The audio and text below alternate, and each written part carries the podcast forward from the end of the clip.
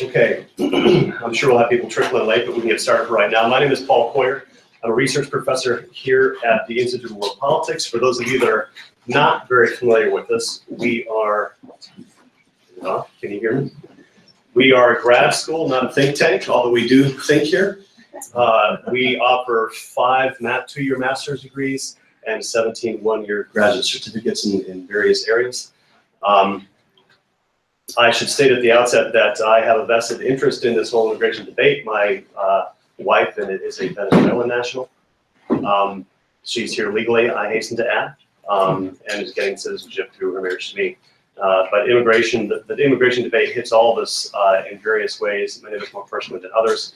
It's a hot topic with um, national security aspects, aspects related to crime, uh, normative and moral aspects, economic and political aspects. There's a, a lot of different avenues through which to approach it, and um, and each one is the topic of very hot debate. So it's a timely topic, particularly with the change of administrations and with uh, President Trump's uh, new immigration moves and likely planned moves in the future. So I'd like to welcome two very well qualified people here. Um, first of all, to my left, we have uh, Alex, and I forgot to ask you how to pronounce your last name. Nowrasteh. Thank you, just like it looks. Alex Nowrasteh is an immigration policy analyst at the Cato Institute Center for Global Liberty and Prosperity. Uh, his, pub- his publications have appeared in the Wall Street Journal, the USA Today, the Washington Post, the Houston Chronicle, the Los Angeles Times, the New York Post, and other places. His academic publications have appeared in the Journal of Economic Behavior and Organization, the Fletcher Security Review, and Public Choice. He co-authored with Mark Krikorian of the Center for Immigration Studies the booklet Open Immigration, Yea and Nay, came out three years ago. He is a native of Southern California. Uh, I'm a native of a very different state, Northern California. Uh, With several states in between. Yes. And got his undergrad in economics from George Mason University, not too far down the road, and a master's degree in economic history from the London School of Economics, which also makes me like him. My second master's and PhD from the LSE uh, in international history. Um, to my right is a former student of mine. So it's, uh, I, I know Matt, he's a good guy. I know he will provide us with good uh, subtopics for debate today. Uh, Matt joined uh, FAIR. Remind me what FAIR stands It's for. the Federation for American Immigration Reform. Thank you. That was not spelled out for me here. And as you know, being in Washington, there's so many acronyms, it's hard to keep them all straight. Uh, and is responsible for managing FAIR's research activities. In the past, he's held a wide variety of positions focusing on immigration issues in both the government and the private sector. Immediately uh, prior to joining FAIR, Matt served as the chief of the National Security Division within the Fraud Detection and National Security Directorate of USCIS, the U.S. Citizenship and Immigration Services. There, he was responsible for formulating and implementing procedures to protect the legal immigration system from national security threats. He holds a BA in French from Johns Hopkins and a, a law degree from the University of Maine School of Law. So welcome with me these uh, two speakers, and uh, we will have opening statements from both of them. Alex, why don't we start with you, and then move over to Matt, and then we can do some back and forth. Well, thank you very much for the introduction. Uh, today, I look forward to this debate. I want to begin with, I think, a brief description of what the current immigration system looks like. Oftentimes, there's a lot of mythology around uh, out there surrounding what the current legal system is.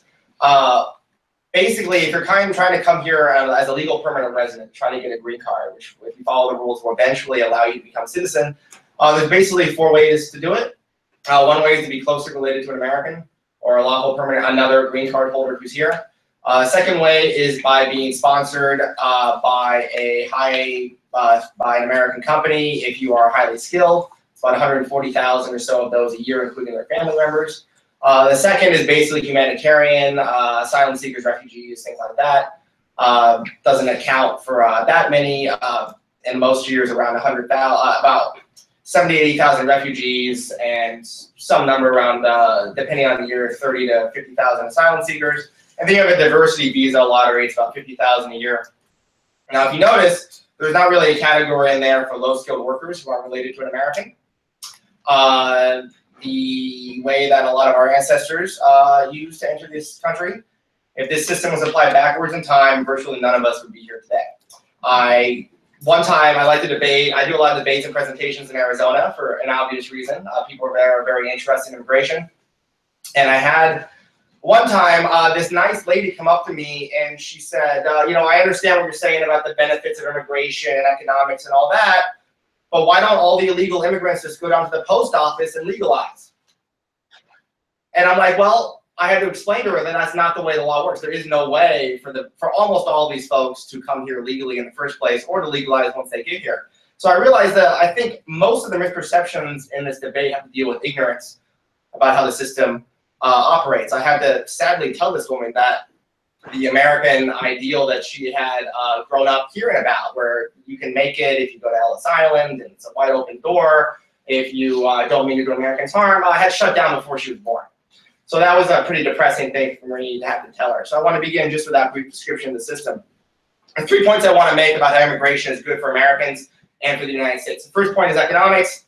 The second point is it's consistent with our traditions. And the third point is the risk from crime and terrorism is very low and underway, and the benefits outweigh uh, those costs. So first point, economics. Uh, immigration increases both the supply and demand sides of the economy. The obvious bit is that immigrants are workers, so they increase supply, but immigrants are also people, which means they buy things. And by buying things, that boosts the demand side of the economy, which increases the uh, demand for more workers in the U.S. economy. So that's why you can have more people who are here and not that much effect on wages. The second effect is that it increases GDP.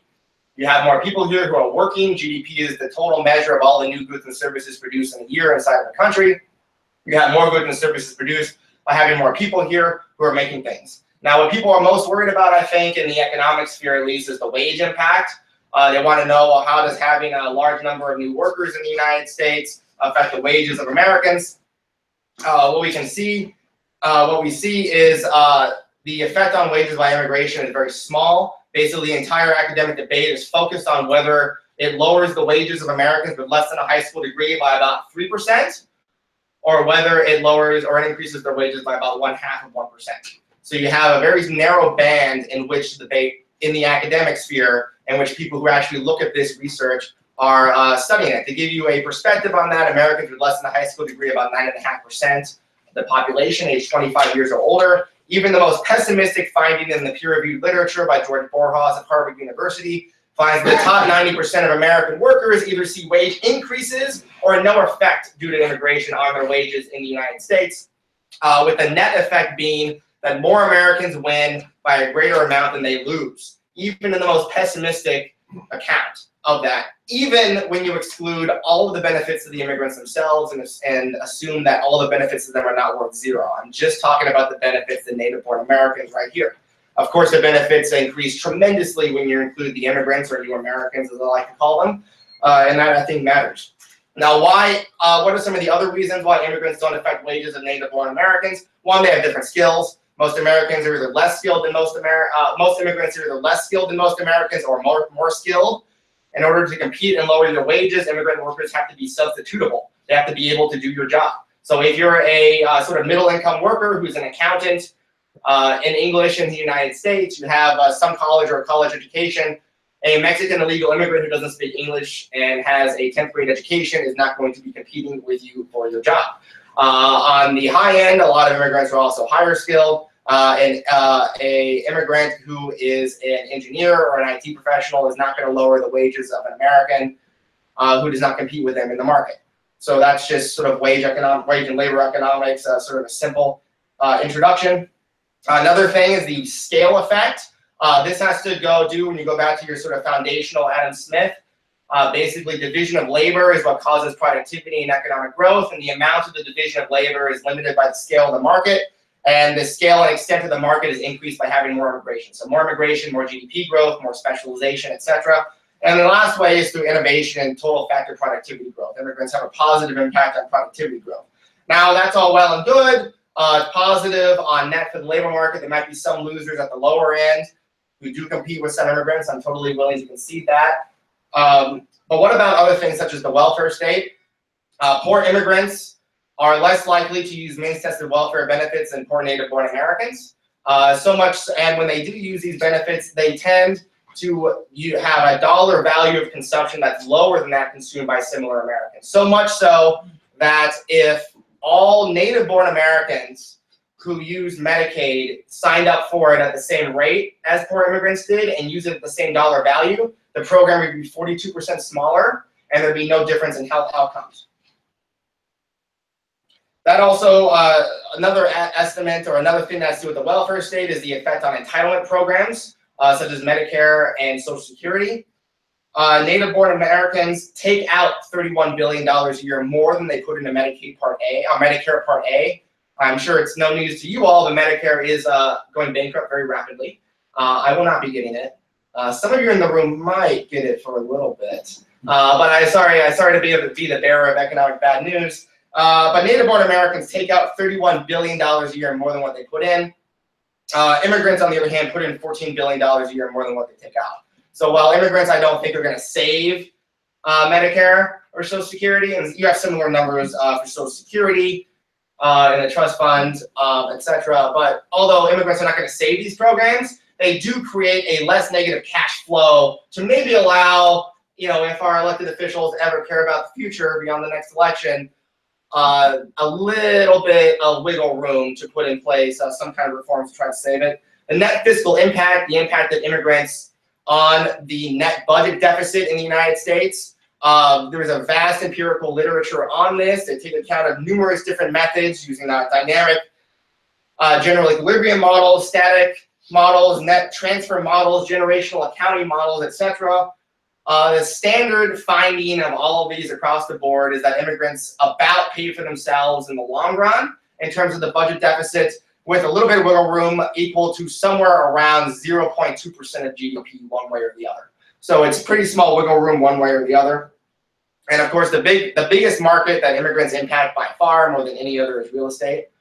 Uh, basically, a 1% increase in the population of a local area due to immigration increases rents and real estate prices by 1%. Americans own almost all real estate in the United States. It's a huge wealth transfer to Americans who own real estate in the United States uh, as a result of immigration. Uh, rents do get higher, so if you don't own, you will be paying higher rent as a result of that, but the gains do massively outweigh the cost. Now, what about American traditions?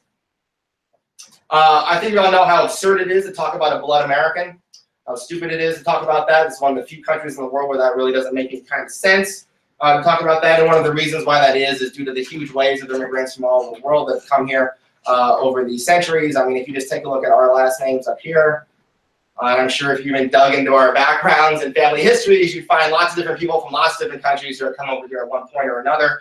If we were living in Europe, we'd pat ourselves in the back for being super diverse, uh, but we didn't know, notice it in the United States uh, when we talk about these things. Uh, so this is part of our history. Going back to the Declaration of Independence, one of the complaints in the, in the Declaration was that King George III was obstructing the movement of migrants to the United States and obstructing their naturalization which was necessary back then to own property.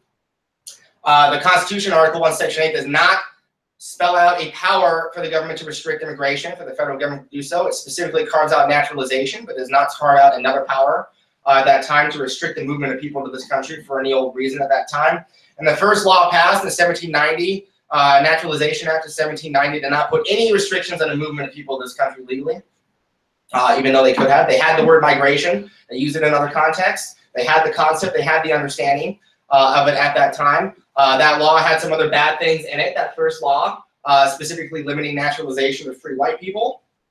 But in terms of its restrictions on the people who could come here, uh, they were non-existent. And this view of the world is consistent with a natural rights tradition and the Enlightenment tradition that informed the founding of this country, as well as the legal traditions at that time, which is that nonviolent people should be allowed to move across borders and live where they please so long as it's voluntary, so long as the people in these areas want to sell them land or rent them or hire them. Now, there are of course some follow-ons to that. However, these people are assimilated into the U.S. culture. Uh, when we take a look at the assimilation rates, the uh, learning English, uh, the rate of English learning amongst the children of the immigrants today, uh, the rate at which their incomes converge with those of native-born Americans, their education, uh, family size, religiosity, the rate today is very similar to what it was over 100 years ago in the early 20th century with Italians, Jews, and Eastern Europeans and other immigrant waves at that time. Jacob Vigdor at the University of Washington has cataloged these numbers in extreme detail that I recommend you all check out on his website. The National Academy of Sciences had a huge report on this with the sort of really bland and boring conclusion that assimilation is going pretty well. Um, when we take a look and drill down into these numbers, uh, Jack Citrin at Berkeley has taken a look at how are immigrants and their descendants, especially Hispanics, are they as patriotic as other Americans are? Uh, yes, they are. In fact, correcting for uh, education and income, native-born Hispanics are more likely to say America is the best country in the world than native-born non-Hispanics uh, in the United States. Uh, we can drill down into the General Social Survey, which has been asking these questions since 1972. It's the largest biennial survey in the United States, 60,000 people uh, every two years. Uh, they add, you can divide it up by immigrants, and they ask a whole range of questions about patriotism and everything like that. In 1972, um, there has been basically no change in the way that immigrants and natives view the United States in terms of patriotism. There's no patriotism deficit or anything like that. And the difference between immigrants and Americans is fairly small. We can take a look at that, but when you take a look at the second generation, the generation born in this country, no difference between them and Americans who are fourth generation plus, who have been here for a longer period of time. In terms of the political opinions of immigrants, which affects their assimilation, of course, very important. You take a look again at the General Social Survey. They ask so many questions about every political and policy issue you could possibly imagine, from whether you should spend more money on NASA to whether we should have more environmental protections or gun rights and everything like that. When you drill down into all of those, basically the biggest difference between immigrants and natives is that immigrants don't like marijuana legalization as much, and they're more likely to be Democrats. In the second generation, those differences fade out into that they're within the margin of error, statistical margin of error. The other area, though, where there's a big difference between natives and Americans, native-born Americans, is on the issue of immigration. Uh, immigrants are much more in favor of liberalized immigration than native-born Americans, and there is some evidence that the reason that that big difference on the issue of immigration is one reason why immigrants are much more democratic in their politics than Republican is because they agree with them on that important issue. Uh, and there's a long, big history about this going back about a century, uh, more than a century now in terms of this. Now, a third issue about why I think immigration is good is uh, the risks are fairly low on the crime and terrorism front. So the chance of a native-born American uh, being incarcerated in prison, federal, state level prison is about 1.53% of us between the ages of 18 and 54 are incarcerated in prison.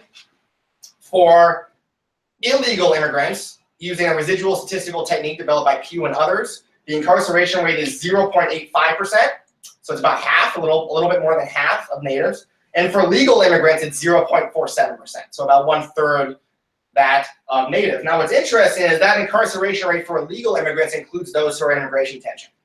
Uh, so they violated uh, some kind of immigration laws, immigration restrictions. When you exclude all those guys, uh, their incarceration rate drops down to 0.5%, which is within a hair's breadth right above that of uh, legal immigrants. Um, what's interesting is even, and that's not a weird finding, that's perfectly consistent with findings in the academic literature or in government reports going back to about 1907 with the Dillingham Commission, a stacked government commission that was uh, intended to find anti-government, uh, anti-immigration results to justify closing the border with Europe at that time.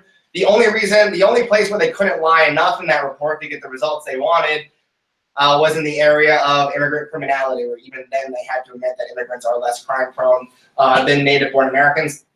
Uh, this continues in numerous different avenues of the academic literature, whether you take a look at incarceration rates or whether you take a look at what's called the area approach, where you take a look at an area compared to other areas or to that area in the past, that gets a sudden surge of a large number of immigrants in there and you track the crime rate uh, as reported. Now, some people might say immigrants are less likely to report crimes. There have been a lot of experiments, there's been a lot of survey data to try to get at that, and they are just as likely to cooperate with the police, even when there's a lot of immigration enforcement going on. And this is one thing where I, I will give to the other side that the, the, the exaggeration about immigrants not cooperating with the police when there's more immigration enforcement is totally overblown. So they do cooperate with them. Um, and then there's a lot of other natural experiments. Now, in terms of terrorism, uh, there is, of course, a terrorism risk uh, from immigrants. From 1975 to the end of 2015, 3,024 Americans were murdered on U.S. soil by terrorist attacks committed by foreigners. During that time period, it's 3,024. That means that your per year, your annual chance of being killed in a terrorist attack committed by a foreigner is about 1 in 3.6 million per year during that time period.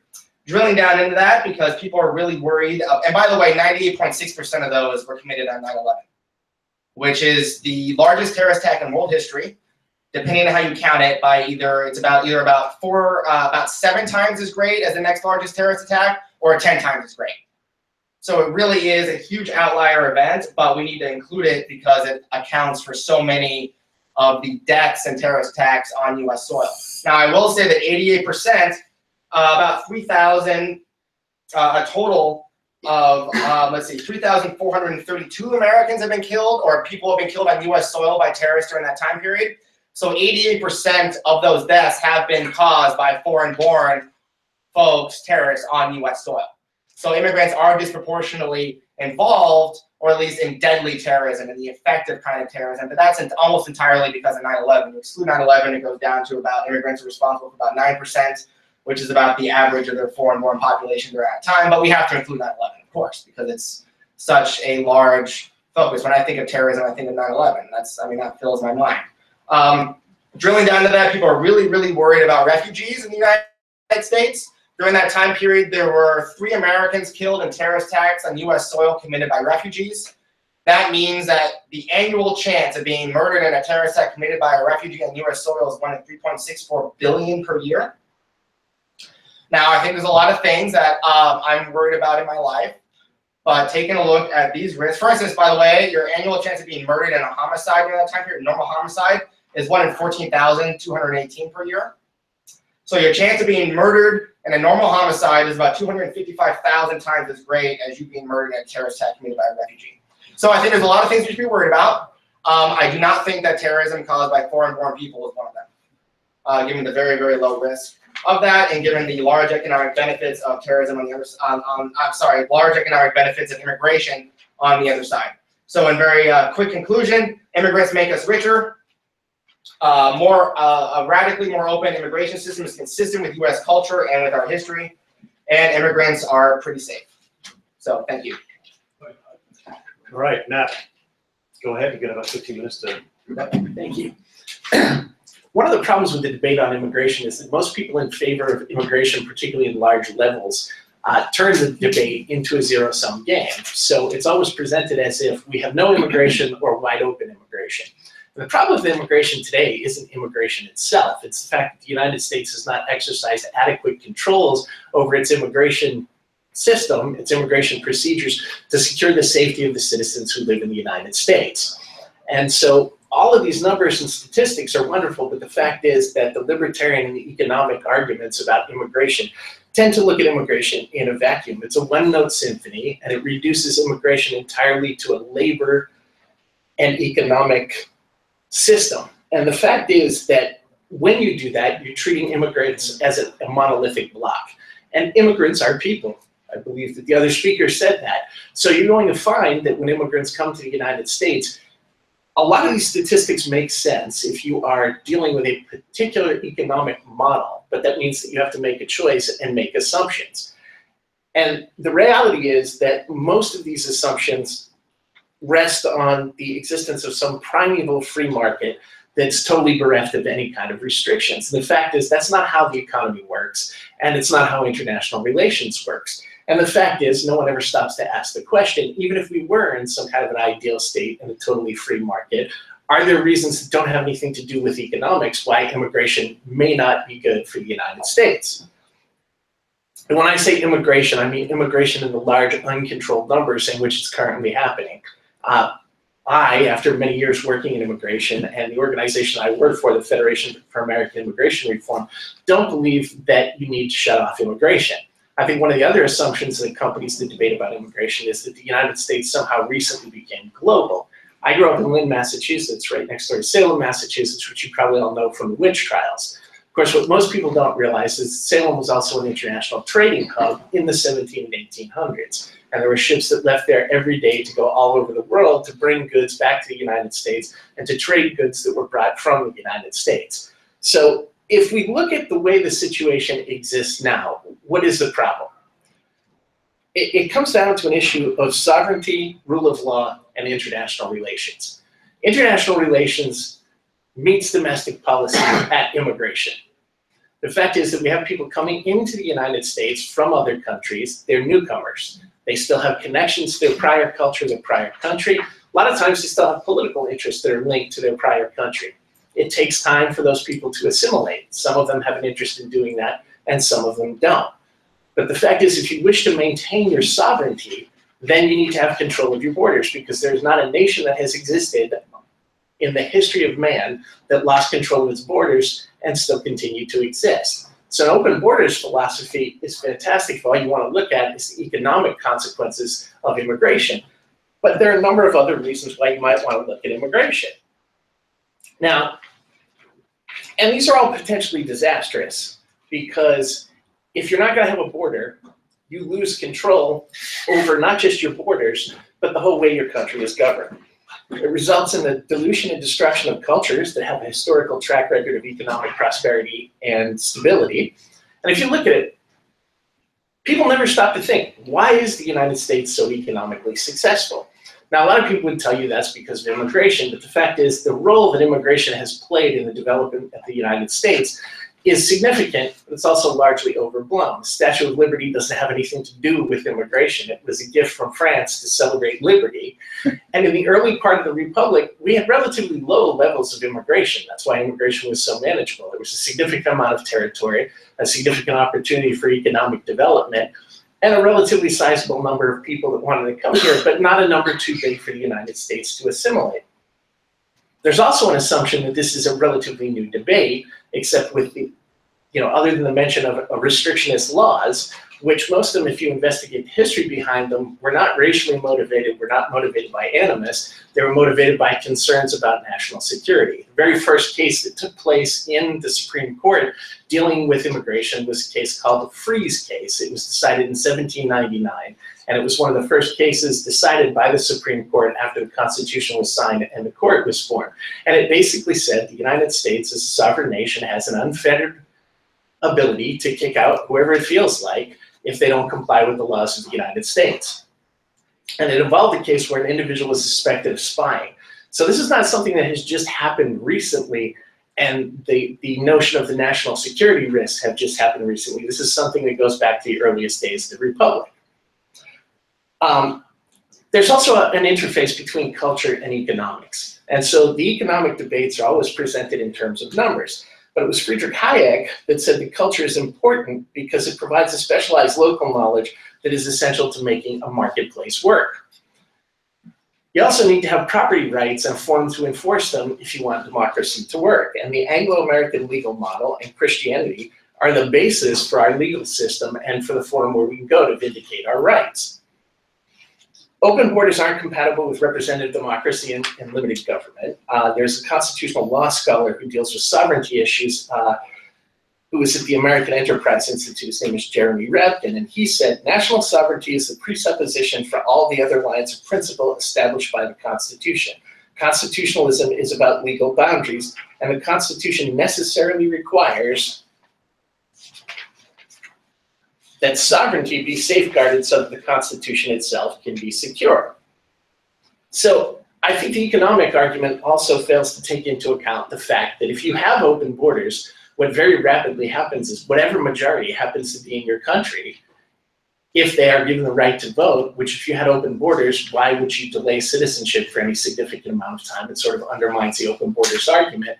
You lose the ability to govern yourself and you lose your sovereignty as a nation. And I don't think anyone wants that. Now, the other issue is this sort of diversity is strength argument. And it's true. A large number of studies have shown that diversity breeds innovation. But none of those studies were looking at immigration or even looking at people from different ethnic backgrounds working together. They were looking at people with a diversity of thought.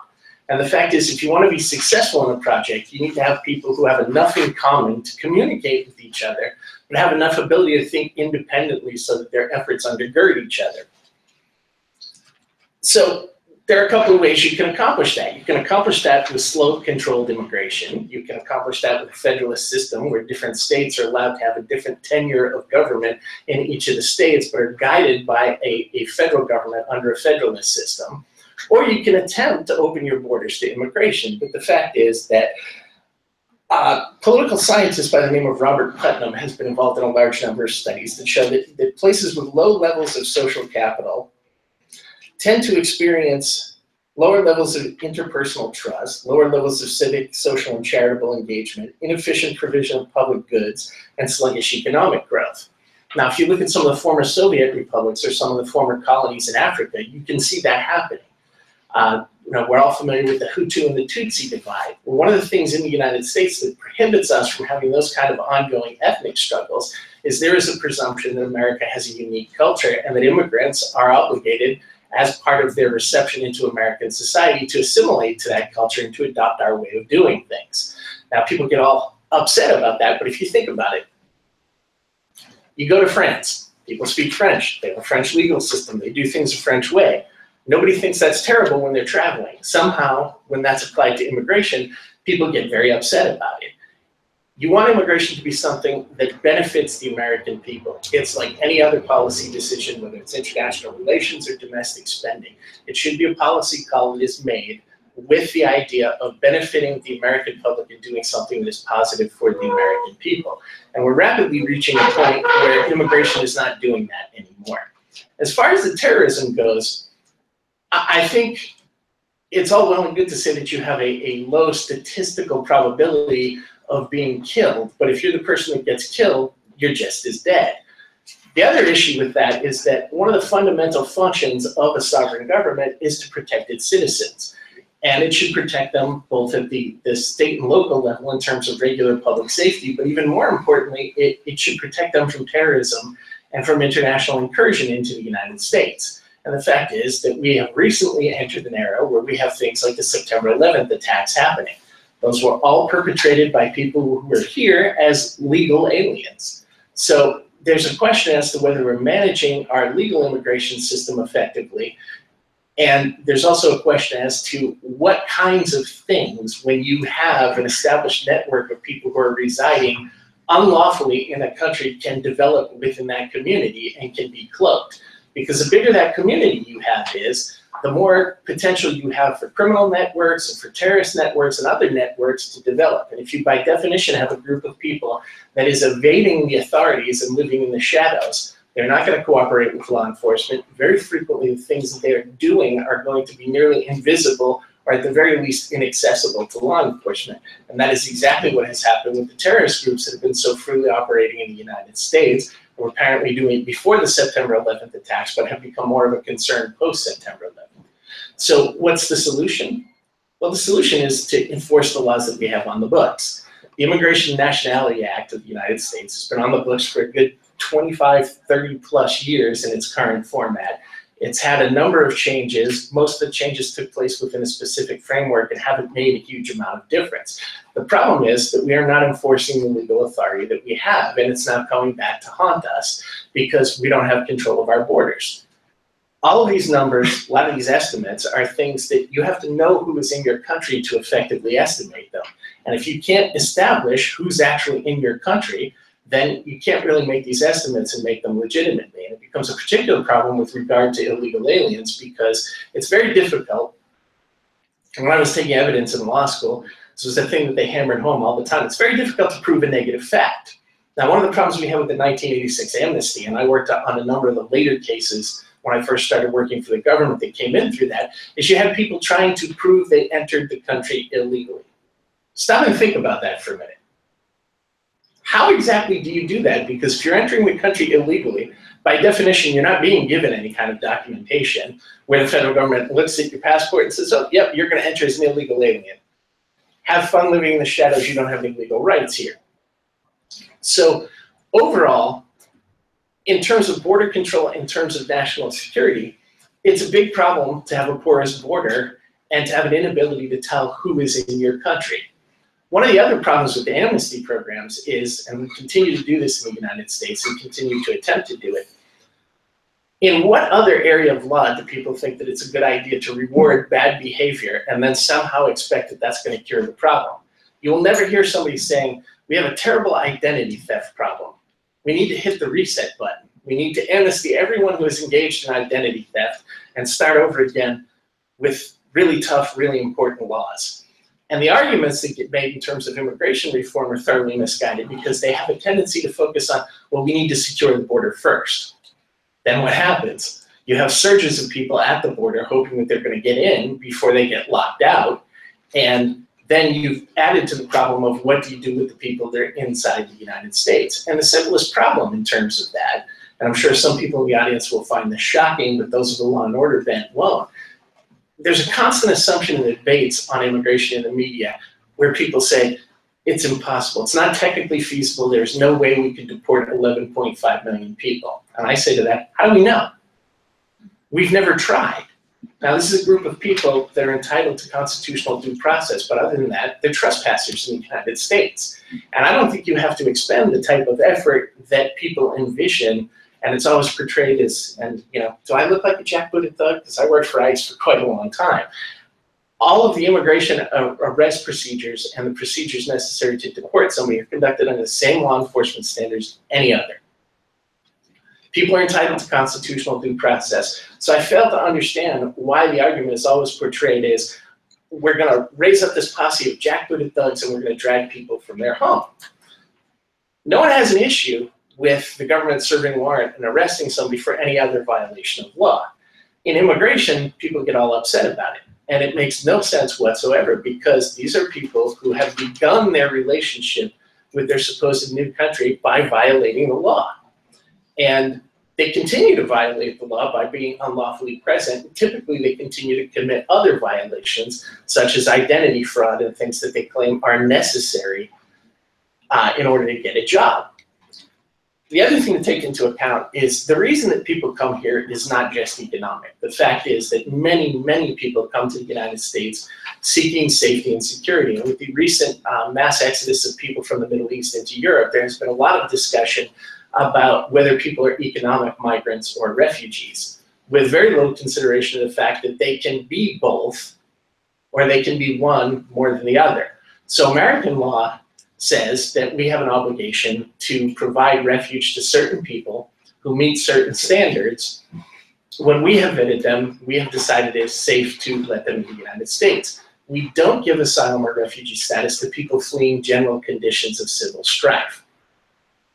I think the other thing that you have to take into account, uh, we had a comment here that if immigration didn't occur, none of us would be here. Well, there's another none of us would be here.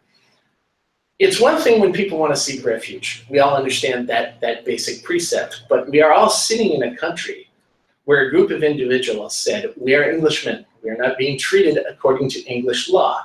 Therefore, we are going to put the crown on notice, and if they don't begin to treat us appropriately, we will form our own country, and they did we wouldn't be sitting here if they had all said, wow, things are about to get rough. I don't want to hang. Let's go to Germany or France. We can probably get refuge there. That leads into another issue that there's significant human capital drain when Western first world countries fling open their doors and allow pretty much anybody who wants to get out of another place, particularly if it's less developed, to come into the United States. What is that doing to the countries that these people leave? It's all well and good if you are a profession, lawyer, doctor, engineer, dentist, who wants to immigrate and come to the United States and drive a taxi. But the fact is that in terms of the public good that's accomplished, might we not be doing more to stabilize your own country by staying in your country where you're familiar with the culture and where you have a legal right to be and authorization to work and continue to try and exert whatever talents you have in order to make the situation better. And yet that's an aspect of the argument that's very rarely raised.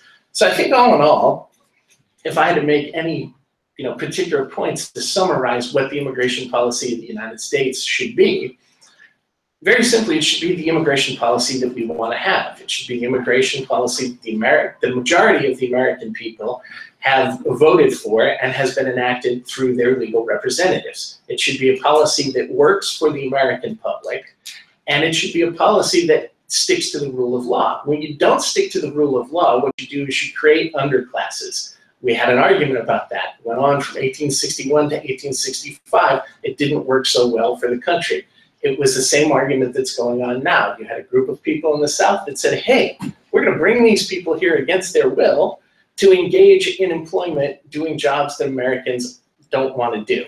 wasn't true then, it's not true now. We don't have slavery anymore, but frequently we are dooming people to a type of economic slavery when we bring low skilled people here. We allow them to remain here unlawfully to be exploited by employers. And I find that argument about jobs that Americans are very unwilling to do to be a, a wholly racist argument because it's essentially saying, I'm very happy for somebody to come here and clean my toilet, but I don't want them competing with my kid for a spot at Harvard Medical School. So ultimately, and most significantly, it is a rule of law issue. It starts with immigration. It can finish much farther down the line because when you fail to respect the rule of law in one area and you cannot articulate a philosophically and intellectually coherent reason for why you are doing that, the whole system falls apart behind it.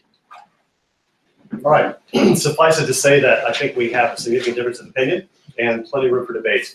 Alex, you want a few minutes to respond?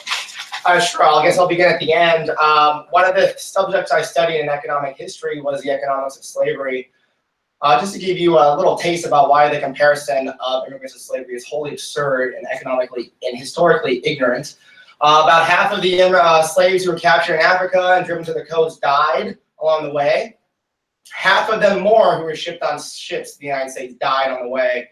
So a 75% death rate. And when they got to the United States, they had a lower standard of living measured by their height, weight, etc. when they got to the United States. The median wage gain by comparison of immigrants to the United States is a fourfold increase in income, better health, better height, and everything else. So the comparison to slavery, I think, is just a very cheap point, very silly point to compare immigration to slavery. I think uh, you all know that and recognize that, but I want to hammer that home. He basically conceded the entire economic argument. Uh, he uh, talked about how uh, immediately a lot of these economic models I'm talking about uh, depend on the assumptions. Those are not the models that I was talking about. I was not talking about general equilibrium models. I was talking about measurements, uh, models that tend to measure the effect of immigrants on American wages, specifically quoting the work of George Borjas from Harvard University, who is the most prominent skeptic of immigrants' benefit to the United States. And I started and used those numbers because I am interested at that point. So even when you take a look at the most prominent skeptic, real economist who writes on this issue, the net benefits for Americans are positive when you take a look at the economic impact. Now, we've heard a lot of talk about sovereignty and the rule of law. The United States had open borders from 1790 to 1875, and as far as I know, we were a sovereign country then. Having uh, free immigration does not mean that borders are gone. I can move from this state to any other state in the union, and the state borders still matter and are still important. We had free immigration across borders. The notion that, that somehow destroys national sovereignty simply not true. And I would wager you should go back in time and tell Abraham Lincoln he was not president of a sovereign country at the time that he fought the Civil War, because that is essentially the argument that my opponent is making. Rule of law very interesting argument. We did not hear a definition, however, from this gentleman about what the rule of law is. I'll provide a definition from uh, Friedrich Hayek and Richard Posner. Three portions. One, predictable outcomes. Two, equal application. Three, consistent with our traditions of liberty. The immigration laws right now are inconsistent with every single one of those. One, there are no predictable outcomes in the immigration system. You try going through it yourself. You will have two people, exact same characteristics, because of bureaucratic incompetence, because of the opinion of some bureaucrat in an agency, because of different circumstances, you will have very different outcomes. Two, equal application. It arbitrarily discriminates on people based on the country where they're from. If we were to have a law in the state of Texas that arbitrarily discriminates about which state you are from in terms of a criminal law or application like that, there are differences in terms of like in-state tuition, but in terms of that, that would not be consistent with the rule of law and consistent with our traditions of liberty. There's an entire legal tradition in the United States and the United Kingdom going back to the 1600s, uh, informed by our Anglo-Saxon roots, uh, based on the idea of a difference between a uh, pecun pecuniary and competitive externality. If you compete with somebody in the labor market and you lose, too bad. Too bad. You can't sue somebody over that. Oh, you make a business and you lose because your business product isn't any good, too bad, you lose. That's a big difference between me, even though materially, if you burn down my business, that might be the same effect on me as if you outcompeted me. We make a very important distinction in the Anglo-Saxon, peculiar Anglo-Saxon system of jurisprudence about this. The Name of this idea is damnum absque injuria, harm without legal injury. Uh, and I would argue that if we are actually want to consistently apply our legal traditions to the area of competition in the labor market with immigrants, then even if all the economic stuff that I said is wrong, even if it's all nonsense, and immigrants do compete with Americans and lower all of our wages, too bad because our legal traditions and our legal system, which are responsible for the wealth and prosperity and success of this country, say otherwise. And those are what we inherited, and those I think are important and worth defending. The immigration rate in the early 20th century was four times as high as it is today as a percentage of the population. Four times as high. In the 1850s, it was three to four times as high each year. The notion that what we're seeing today as a percentage of our population is extraordinary is simply not true in terms of the annual flows. It is true in terms of the stock but not in terms of the annual flow. In terms of the political and economic institutions that make us wealthy, I've done a lot of the frontier research on this myself, published in a peer-reviewed journal. I have a paper I uh, co-authored in Journal of Public Choice about this, where we took a look at every country around the world, the stocks of immigrants in the past, and then took a look at their economic freedom scores at points in the future, because economic freedom is very closely correlated with wealth and prosperity and peace in a country. And what we found is that countries that had large groups of immigrants as a percentage of the population in the past had greater increases in economic freedom going forward. Greater increases going forward than uh, in the past. When we take a look at US history, from 1900 to 1930, we saw a doubling in the size of the federal government in terms of uh, uh, the, the amount of federal spending per capita. In real terms, a doubling. Too much. I'm a small government guy. Doubling is way too much. From about 1930 to 1970, where we followed the immigration policy that this gentleman's organization wants to follow, we saw a 17-fold increase in federal spending per capita in real terms. What have we seen in federal spending in real terms from 17, 1970 about to today when the immigration system has been more liberalized? A doubling, a return to the historical norm. So if anything, if anything, the correlations all run in my direction, which is more immigration, less growth of government, more economic freedom. The most statist period in American history, when we got the New Deal, when we got the Great Society programs, with the un, uh, unsustainable entitlement programs that we currently have and we're going to pay for uh, going forward, were created uh, because immigration, as a result of, not because immigration, but as a result of immigration being closed off.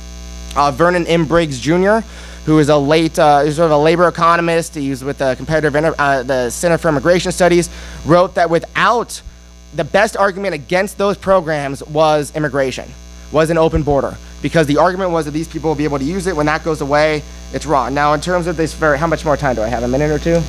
We should end up pretty soon. So, uh, we gotta get five minutes, then we gotta go to questions. Okay, uh, we can go on this. Uh, uh, if you think America, now, most of the opponents of immigration today, I don't think, are interested in race or obsessed with that at all, but it's simply inaccurate to say that people in the past were not. Just take a look at the Chinese Exclusion Act.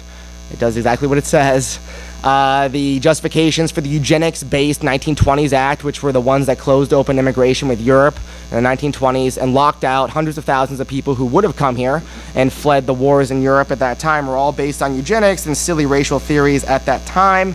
Uh, Nobody argues in favor of citizenship immediately across borders. Even when the United States had open borders, you had to wait a long period of time to get that, and I totally support that. Uh, the Putnam research has been debunked numerous times in numerous journals. Uh, there's not a link inside of the United States between areas that don't get immigration or the diversity and then uh, have economic growth. The areas that have the most diversity and growth are the ones that grow the fastest, aka the cities. If you think that immigration lowers growth, then explain to me West Virginia, which has the lowest percentage of the population that's foreign born, and also some of the worst economic outcomes in the country.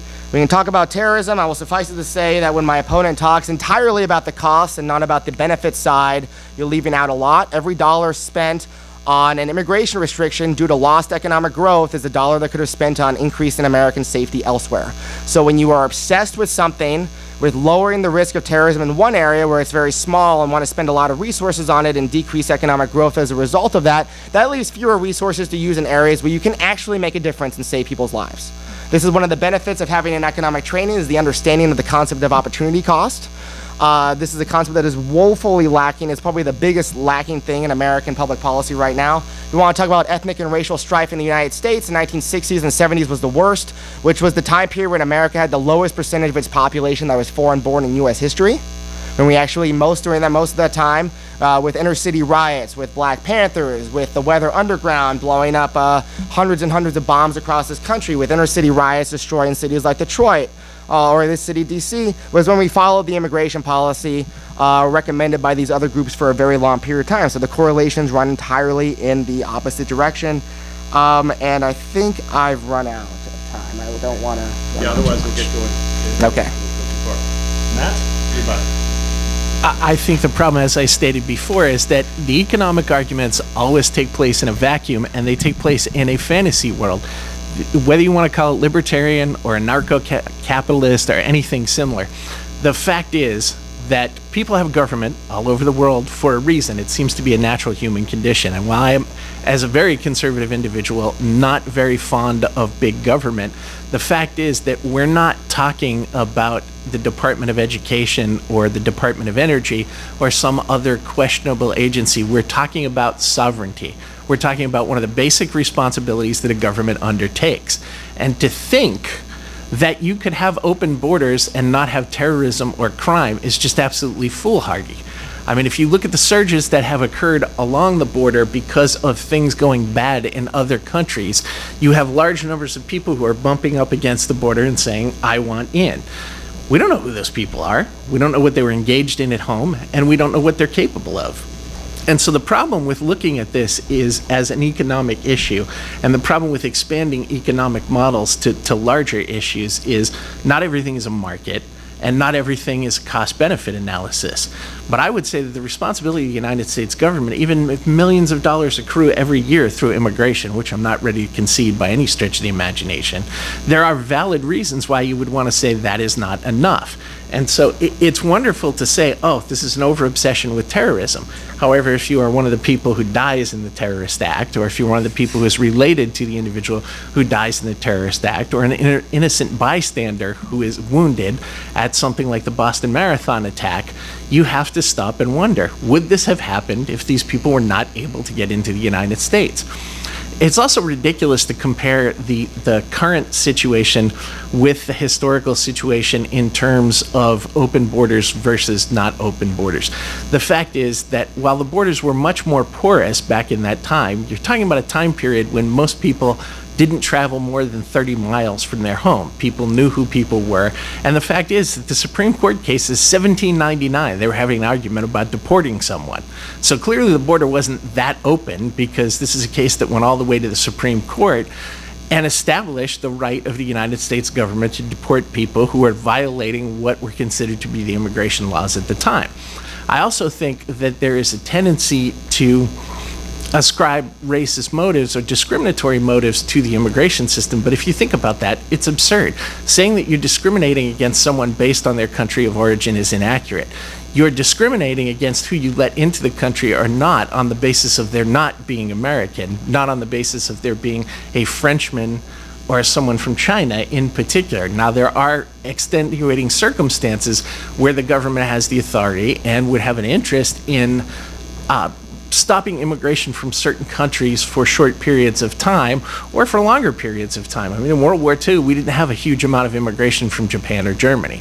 So I, I think it's very easy to, to juggle numbers and diminish the national security issue, but this is also clearly something that the large majority of Americans are concerned about, and it's one of the things they bring to their legislators and to their president all the time as, as a major issue of concern. Sir. All right, we could go back and forth forever. So I think what we should do is go to questions and you guys can both work in whatever points that you had written down in the meantime as part of that. Is that right? Sure. All right. Go ahead. I've had the pleasure of hearing Alex a couple of times, and I'm gonna say the, the economist in me was, the very first time he presented was persuaded. But the engineer in me was thinking that there's a lot that I'm not understanding, which is exactly what you talked about. I've had this discussion with other people trying to understand how to clarify. I'd like to present to you a thought problem that to me clarifies the issue, which is imagine that we had a border with China. And I'm not choosing China because of the government. I'm choosing China because we know that it has roughly 100 plus million person internal migration flows in like a year kind of scale. I mean, they're just huge numbers. It seems to me that if we accept your argument, which I think is probably true numerically, that we could increase the population of the US to look like Singapore, be incredibly wealthy, but it seems to me America would be a little different. a little different in that circumstance. I think it'd be a little better too. I think it'd be a little better. Uh, for instance, prior to the German immigration that really kicked off in the 1850s, America didn't really. I mean, there were some in the earlier on, but not that many.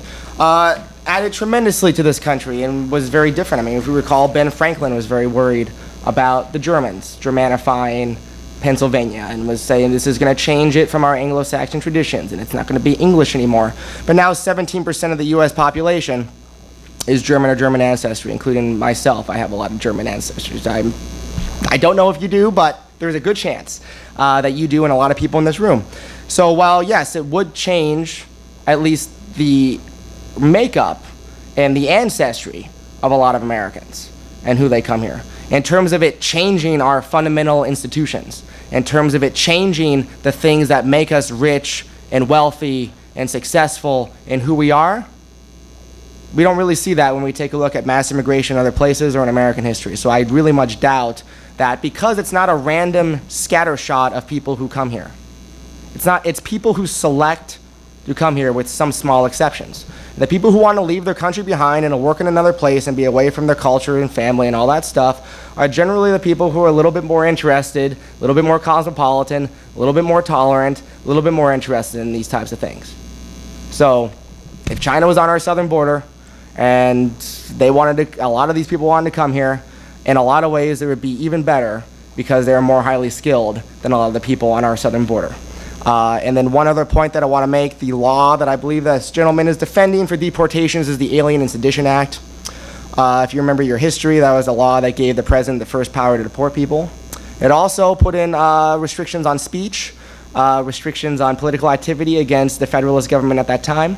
I think it's no coincidence that that law that restricted our other rights also included a deportation clause. Go ahead. Uh, yeah, And if you could uh, identify yourself and say what institute uh, my you name work is with. Mitsu Nakai. Uh, I'm a Japan native U.S. citizen since 1986. Uh, I'm not a lawyer, so, uh, but I want to share my personal experience here. Uh, the the thing that really bothered I well originally from Japan, but I spent a lot of time in Southern California, and uh, We've already established that's another country, so. it's uh, it's uh, that the things that takes me off. Because I stood in line. I tried to do everything to get assimilated. Unlegal. Uh, but the things that really bothers me is, is that people that are coming in illegally. I have nothing against people who come in here like I did legally, then I'm okay with that. But if it's illegal, once you're illegal, you're always illegal. It- It's, and then they take advantage of our laws. Uh, I have some of my friends, uh, nurses, they tell me, you know what, they go to hospital, they never have to pay. See, taking, they're taking advantage of all these laws that, that can be taken advantage of. Uh, Yeah, those are part of regularly voiced it- complaints, uh, that's Yeah, true. well, I, I know, I know this is two-way street, okay? Because, uh, I blame, uh, uh, El Salvador government or, or uh, Latin American government for not taking care of their, their, uh, citizens. But on the other hand, the US government too, uh, because so lenient, uh, they're not en- enforced. Uh, so that's also fault. Uh, Do you have a question, or did you want to relay your? Look at, uh, I, I agree with you, but, but then on the other hand, they have to tighten up uh, H1 visa. thing, because they overstays. Mhm. You know, a- and, and so, it- it- it's com- pretty- pretty complicated here, but, uh, that, Okay, thank you for that. Um, I, uh, yeah, let's go back there.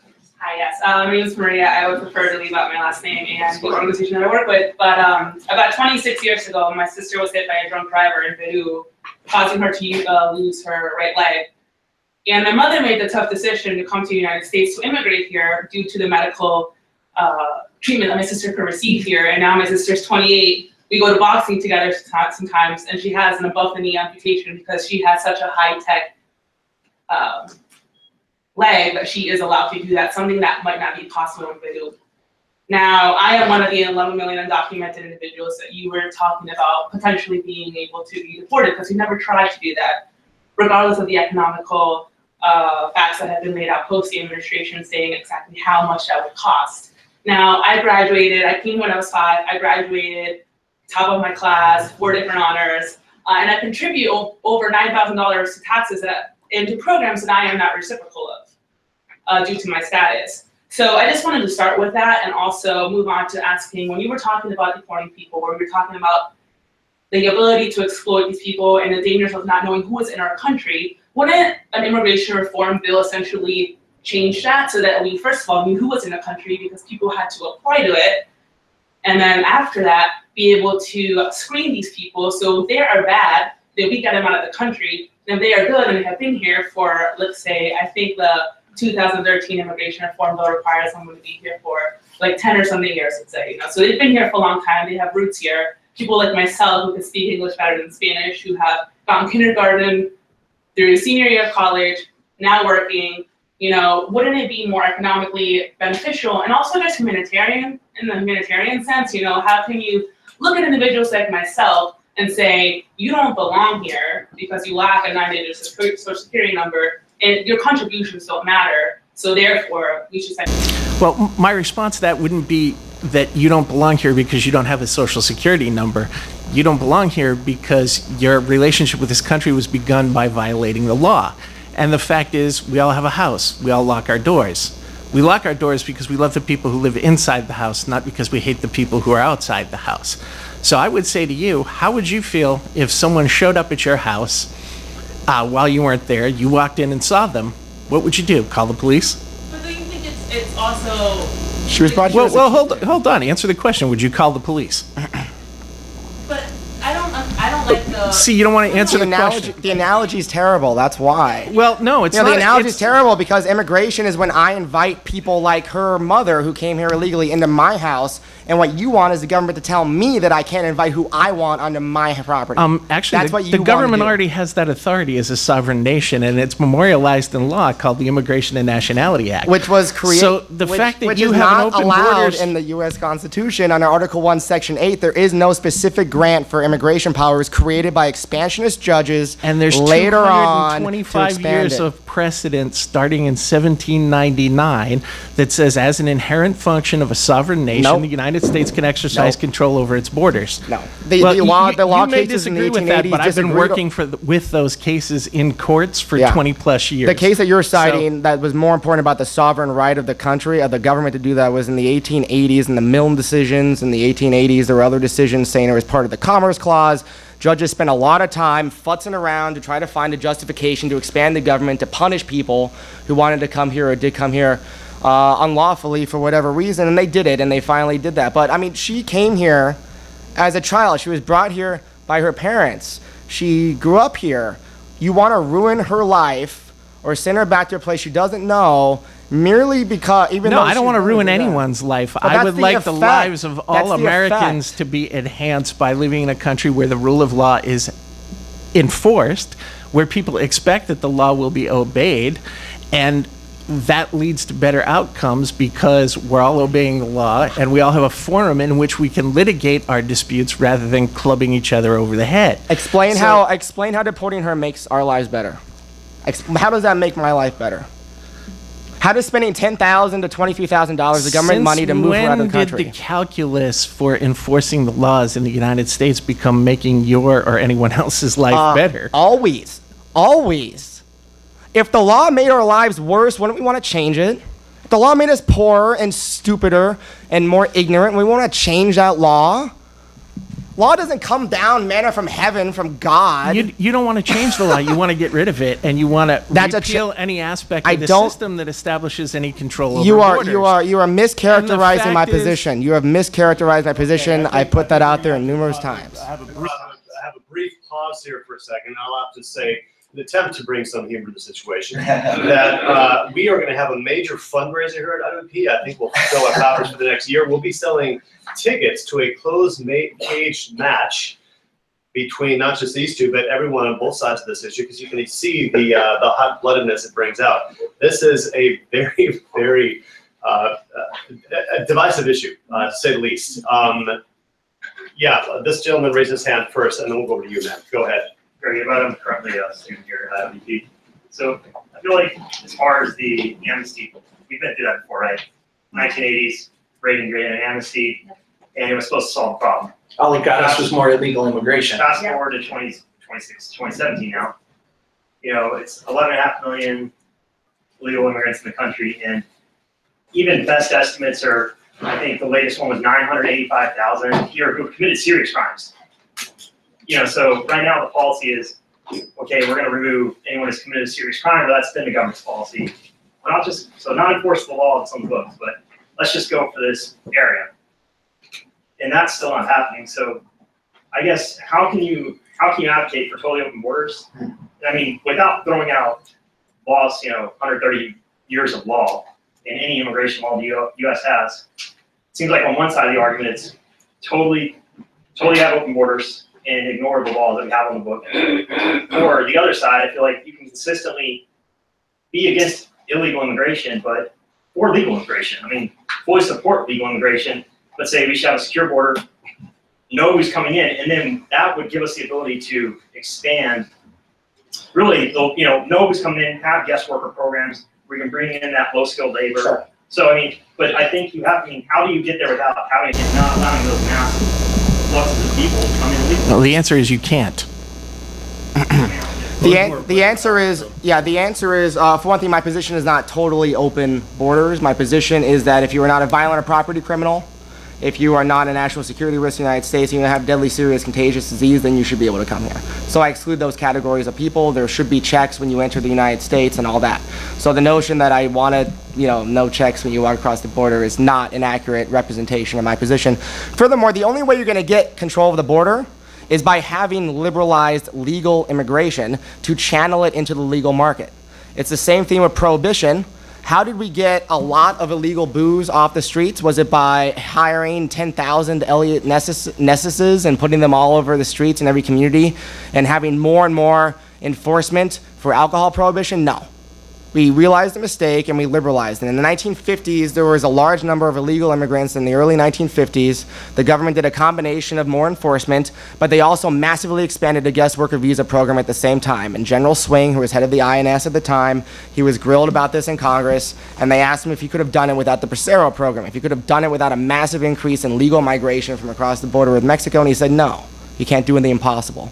So it's not that we need to secure the border first to liberalize immigration, it's that liberalizing immigration will actually allow us to secure the border by channeling those folks who are not security threats, who aren't criminals, into the legal market because you can't regulate a black market. You can't regulate a black market. How are you going to regulate the people that are criminals? You haven't provided any answer for that. See, this is the problem with the economic. The U.S. has been doing it for a long time, and I support It's- all those evidence, the, the- the way that they do it. Do you want me to run down like the boring legal procedures step by step? People don't want to hear that, but I support those procedures because they keep violent and property criminals out of the United States. Actually, they don't keep violent and property criminals Then- out of the United States, which is why we have to deport about 430,000 criminals every year. Well, if you include people who uh, violate our immigration crimes, which is what nobody thinks of when they hear a criminal immigrant, what they think of as a violent and property offender or a drug offender, they don't think somebody who broke some labor market regulation is a criminal. What they think is that these other people are criminals, and we should focus 100%, 100% of our enforcement resources are identifying violent and property criminals, excluding them in terrorists and, and other threats. We shouldn't waste our time on people who want to pick tomatoes or That's work what in we're construction. doing right now. I spent years actively engaged In the Trump representing the administration? government in immigration proceedings. And I can tell you, the number of people who were deported for immigration violations was absolutely minimal. And when we did deport someone on an immigration violation, it was usually because they were a violent criminal and they had an appeal pending which meant that we couldn't use the criminal charge, but in the interest of public safety, we wanted to get them out of the United States. So this notion that somehow more immigration is going to solve the problem, or that taking an economic approach where the only thing that is involved is money is going to solve the problem is absurd. It doesn't make any sense from a philosophical or intellectual standpoint. No country in the world has ever worked that way. And the fact is that there are examples of countries that were overrun once they lost the ability to control their borders. The Roman Empire comes to mind, which fell within about 10 years Stick to the law. after it declared its borders open, and it had no choice in the matter, but nonetheless, it still had the same effect. Still had the same effect.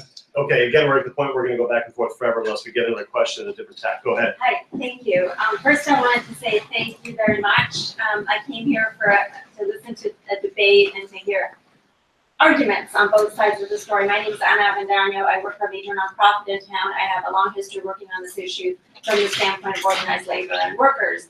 And I found myself in a very funny position today of agreeing with the Cato Institute a thousand percent more than I did with your other panelists. Um, I think that it's very apropos to have had this debate here in an Institute of Critical Thinking, and I would encourage students to get a transcript of the remarks here and really put them to the test of critical thinking, reasoning, uh, evidence. Um, and you're going to find yourself like asking questions like statements like low statistical possibility of getting killed. Sure. But if you're the person who got killed, you're still dead. That is not reasoning. And unfortunately, that's that is exactly what we suffer from this in the issue of immigration so much, these appeals to emotional arguments, hyperbole. Um, put, the- and I, all I'm telling and asking you, put the statements that, I forget your name, sir, I'm sorry, Matthew through the O'Brien. test and, you know, through the rigor of critical thinking and, and where, see where we end up. Well, I'm not sure I And I understand how it's hyperbole to claim that a country that is based on the rule of law should enforce its laws. That's really not a radical claim. So claim. I have three questions for you. That's, one of them is this, this notion of the rule of law to which you're so wedded today. Um, and I don't understand if that's changed over time or you equally wedded to the rule of law when Jim Crow was the law. Or I can give you instances of five other types of laws that required adherence to the rule of law. Well, I think we all agree that Let me Jim ask Crow you was a three questions mistake, and then- so I'm, I'm not sure I understand the. Would you have enforced it if it was on the books still? Would you support enforcing it? It was not a mistake at the time, I- exactly. I didn't live there at the time. Would you enforce So- it if it was on the books now? Well, let's, why don't we get through the three questions? Let's- So the question, Yeah. I You can't answer the question. again, uh, Well, I can't answer the question because there's no question there. The fact that something used to be illegal and it was wrong. Well, well, hold on. Let's follow your, your point through to the logical conclusion. We had Jim Crow. Jim Crow was bad. Therefore, we shouldn't enforce any of our laws.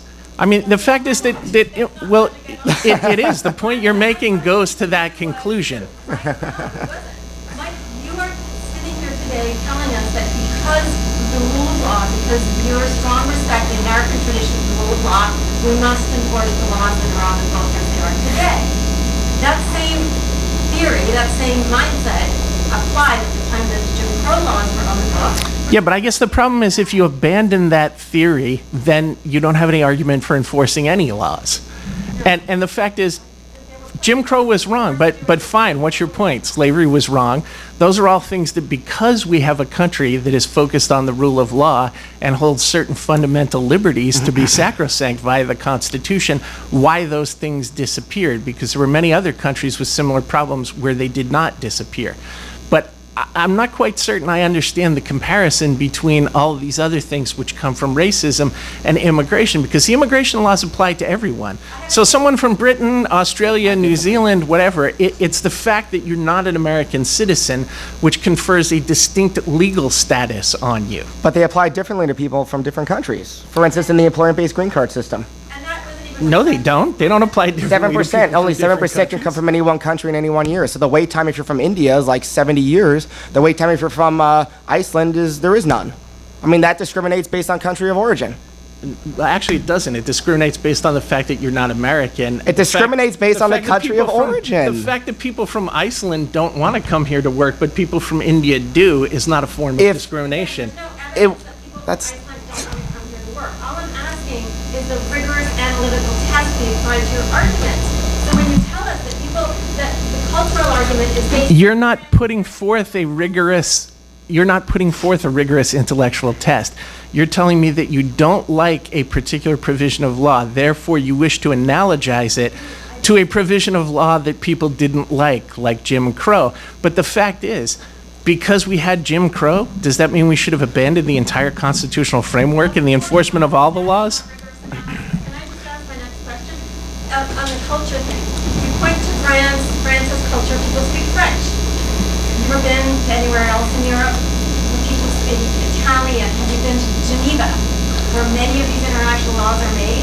Yes. People speak a multiplicity of languages. Once again, I'm not sure I understand your point. People all over the world speak different languages. I speak several different languages.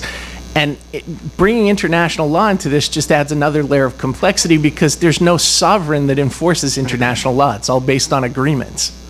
So my, my last question is about, um, you know, I just wanted to say that, you know, we can debate different levels of immigration, and then I think having gone to the extreme of open borders, which I didn't hear you saying that, you said expanded immigration, and then you sort of, I don't know what you're saying, but that's my last question to you, but on American culture, could you please define American culture? I mean, to me, I'm an immigrant.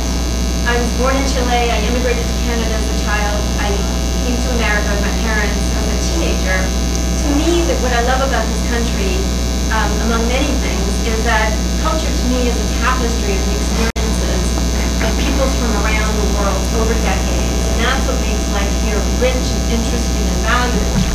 And to you, sir, is that Delano Grape Strike not part of American culture? Like, what is your definition of American culture? I'm talking about cultural institutions. The fact is that institutions develop out of culture. So the fact that we have an Anglo American common law legal system versus a civil law system, like is used in France, is an element of culture. And the way we enact our laws and the way we enforce them and the way we treat people who are subject to them is an aspect of culture. We also, English is the lingua franca here. That's another aspect of the culture. This is a largely Christian country, whether anyone wants to admit it or not. That's another part of the culture. As a matter of fact, Christopher Dawson and Adda Bozeman both argued that religion is culture and is the most salient fact. But my point about culture is immigration works when people assimilate. If people come here and they become balkanized and they live in separate and distinct communities, what's the point? Why didn't they just stay home? I mean, that's just And the facts of assimilation are that it's going as well as it ever has based on all the academic research and the polling and everything like that. What we see in the past is people people look at the past and they're like, oh man, the Italians and Irish, a lot of problems, and they turn the page and they're like, oh, it's fine. It's like what they miss is that 80 years passed in that time period. The rates of assimilation are just as well as they ever were. We're just in the middle of it, so it looks ugly, doesn't look like it's working, you know. I, Okay, my, my last name is O'Brien. Um, I actually come from an Irish enough family that I can still remember relatives when I was a little kid speaking with an accent. The Irish arrived here in huge numbers about the time of the Civil War. The ones living in New York promptly rioted and refused to serve in the Union Army during the war. So there was a little bit of a cultural disconnect there. so what is the And there's nothing like that today going on, nearly the same scale. Huge riots caused by immigrants and by nativists in the 19th century. Some of the largest lynching in American history was in New Orleans in the 1890s of Italian immigrants. Uh, lots of counter riots. Uh, uh, Hughes, who was the uh, Catholic Archbishop of New York at the time period, looked at a lot of these riots going on, and he said if anything, if a single Catholic church is touched in New York, then we're going to turn the city in a second Moscow and reference Napoleon burning Moscow to the ground. There is nothing as crazy as that going on today. By comparison to America's past, which we all lionize in terms of the immigrant successes, it is vastly more successful and peaceful than it was in the past. I, think a bad interpretation of history leads to bad policy, and the problem is that we have lionized it. We look at the myth instead of the reality. Let's And the fact is that if you start reading immigration history, a, a lot of it is very ugly and unpleasant, both for the people who immigrated to the United States and for the Americans in the places where they settled. Now, is it all bad? No, but the fact is that there, there are significant portions of it that are, are not what the myths portray. Now, the Irish assimilated into American culture most effectively when the police went on strike in New York and Boston. They all became police officers. They were suddenly responsible for enforcing the law, and there was a remarkable period of assimilation after that. And then they wanted to hold on to the jobs, which is why in a lot of these places you still have, you know, in the main Irish police departments. the fact is, if people are not going to assimilate, they stay separate and they don't fully participate in the culture. You don't get the economic benefits that are claimed, and you don't get any additional cultural benefits. You get a group of people that is I angry wanna- and marginalized. no, I just want to one. I just want to say he has provided zero evidence that assimilation is worse today than the past. Zero evidence. You want to talk about bad history, the idea that the Roman Empire fell because of open borders, when in fact there were barbarian invasions, and Bryan Ward-Perkins, who is one of the most prominent historians on this fact, wrote about the settlement of barbarian tribes inside Rome, and that took it down. That is a far. Di- there is a difference between an immigrant coming here today to work in construction and an army of Vandals coming in, conquering an area, settling down a portion of the Roman Empire, and saying we're going to run all of the laws in our own area and kick out all the Romans. I, I think that's a difference. I don't know about you. Gentleman in the back that's been waiting forever, go ahead.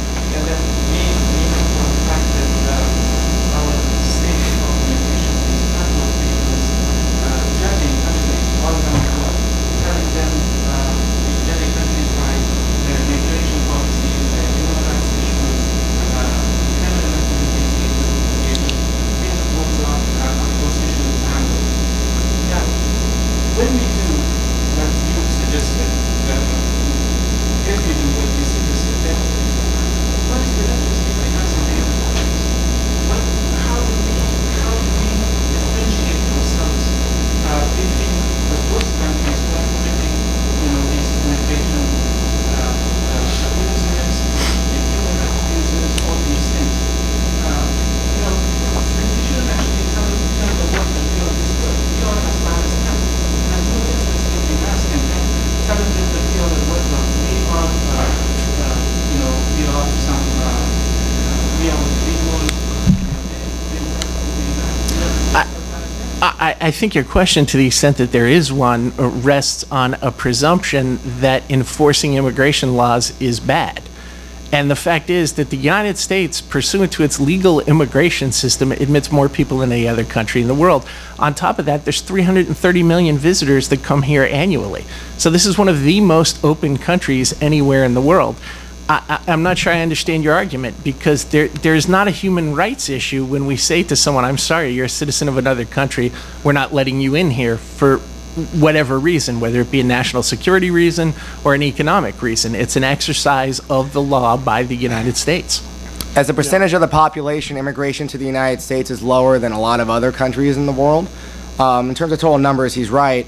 But in terms of percentage of the population, lots uh, we're basically in the middle of the OECD stream as a percentage of our population, and far below uh, the historical highs. Uh, if we had no immigration since 1800, there'd be 225 million, about fewer of us. How many of you have a relative who came since then, or an ancestor? Uh, all right, we have used up most of our time. We have one question left, and then you can get that. After that, you guys can come forward and duke it out with these two people as you see fit. I gotta, I gotta go to class, actually. Okay. Go ahead. Um, first of all, I totally agree with Mr. O'Brien. This country has the right to defend its borders. It has the right to determine who it lets in, who it doesn't let in, what countries they're from, what countries they're not from.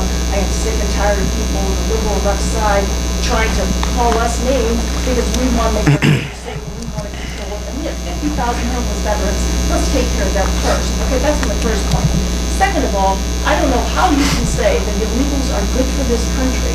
Now, I'm differentiating. When did I say that? Well, you When did I say that? Are you putting words in my mouth, ma'am? Yeah, you were talking about all these great economic benefits. From immigration. Talking- well, Immigration. that's I what, want to make it legal. I talk? That's what the left does. I'm not a member of the left either. I'm a libertarian. Zero facts so far. Keep going. Of the legal with the Zero. illegal. Zero facts. Legal immigration is one thing. Illegal immigration, I mean, Then make it legal. no.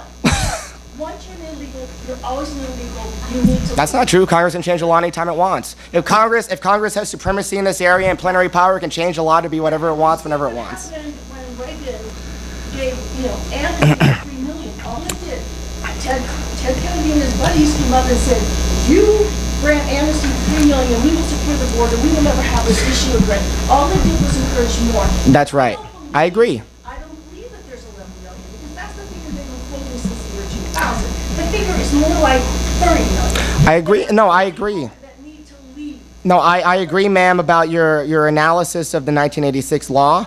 The problem was that it did not increase legal immigration. When laws run up against reality, reality always wins. And the notion that we can have a fortified border and stop all the people who want to come in here, when the median difference in income between our country and other develop, developing countries is a fourfold increase, the Soviet Union couldn't go against economic reality for its 70 years, despite the fact that they were willing to kill tens of millions of people. This government is not going to be able to do it either.